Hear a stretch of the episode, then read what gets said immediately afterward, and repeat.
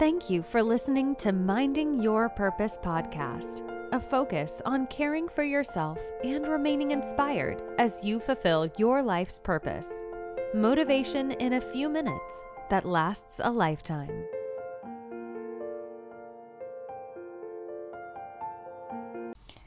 Good evening, everyone. Welcome to another episode of Minding Your Purpose podcast.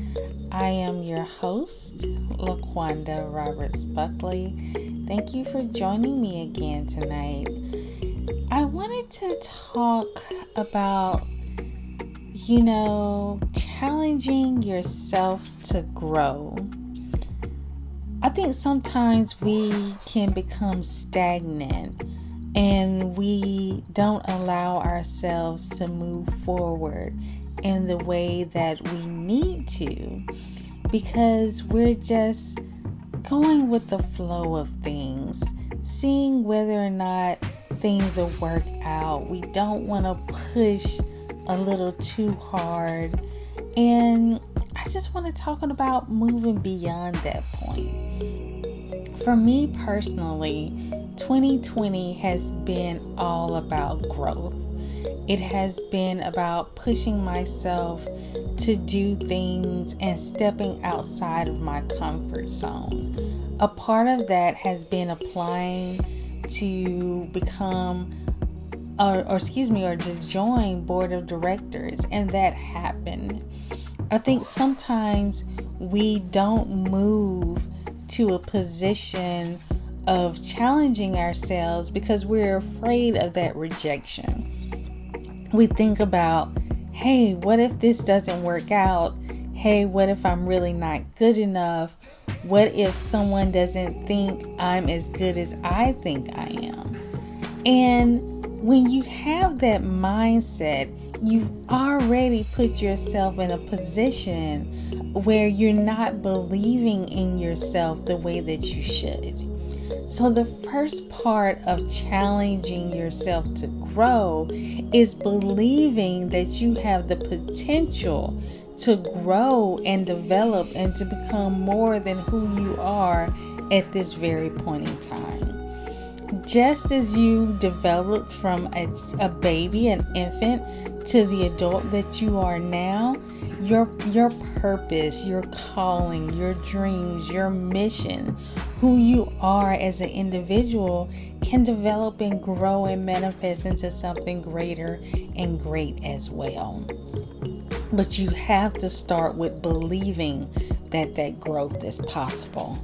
Now, once you believe that that growth is possible, our next step is putting yourself in a position to where you can grow. So, how do you do that? Simple. Take an inventory of what you're currently doing and what you would like to do, and begin to see how you can link those things together. How can you get from point A to point C? What is the B that's missing?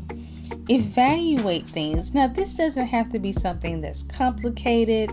This is, can be just a simple little list, of, excuse me, or a wish list of things that you really want to do.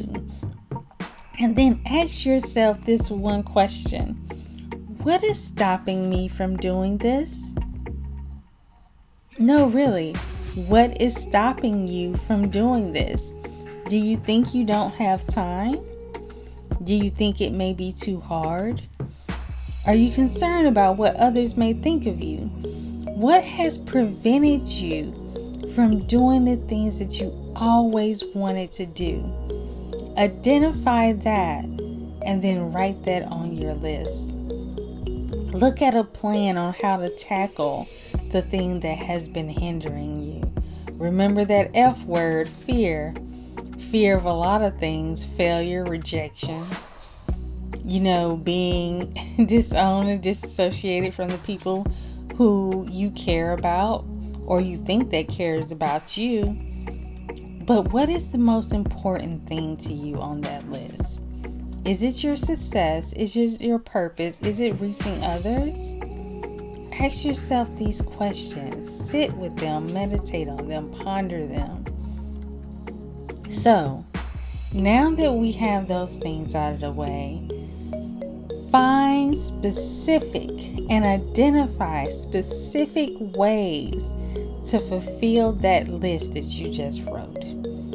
For me, I wanted to become more involved in my community. And so I decided I would like to connect with organizations by joining board of directors. So I began to do research on organizations that I wanted to become a part of or be connected to. Do research. Find out what's going on in your field. Find out how to connect with people. Begin to network. Challenge yourself. Put yourself in those uncomfortable positions. Because if you wake up every single day, and I saw this on social media, if you wake up every single day and you're not nervous about something, I'm wondering what are are you doing much? Because some days I wake up and my heart is beating and I'm like, "Oh my goodness. I have this to do." And that's because I placed myself in an uncomfortable position to where I'm growing and I'm developing. You know, when you challenge yourself to grow, you're calling yourself out. You're saying, "Hey, there's more than you that you can do." You're saying, "Hey, there's more than I can be." And that is a good thing. Now, when you challenge yourself, you're, you you don't want to beat yourself up. Do not beat yourself up from where you think you should be.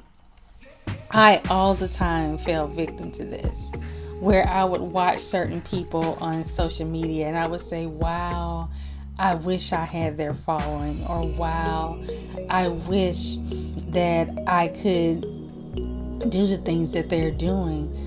I had to turn my eyes away from them, I had to unfollow them, and I had to do things my way. So, when you are in the position and you've done everything we've talked about, remember to do things your way. It makes absolutely, positively no sense to put yourself in a position of growth and you become a totally different person. Now, remember, when we grow, yes, some parts of us will be different. However, the core of who we are should not change. If you're a good hearted person, growth should not harden your heart towards anyone. So that foundation of who you are shouldn't change, and your growth becomes an extension that feeds into your purpose and feeds into the lives of others. So remember, sit down, take an inventory, remove any doubt that you have, question and ask yourself what is keeping me from moving forward, but challenge yourself give yourself an opportunity to grow. Thank you so much for listening. Um, I would appreciate everyone who's been following the podcast so far. Be sure to follow me on Instagram at Laqwanda's Heart or at Healing Black Women. Have a great night, guys. You've been listening to Minding Your Purpose podcast. If you've enjoyed the show, please feel free to rate, subscribe, and review on your preferred podcast listening platform. We really appreciate that effort. Until next time.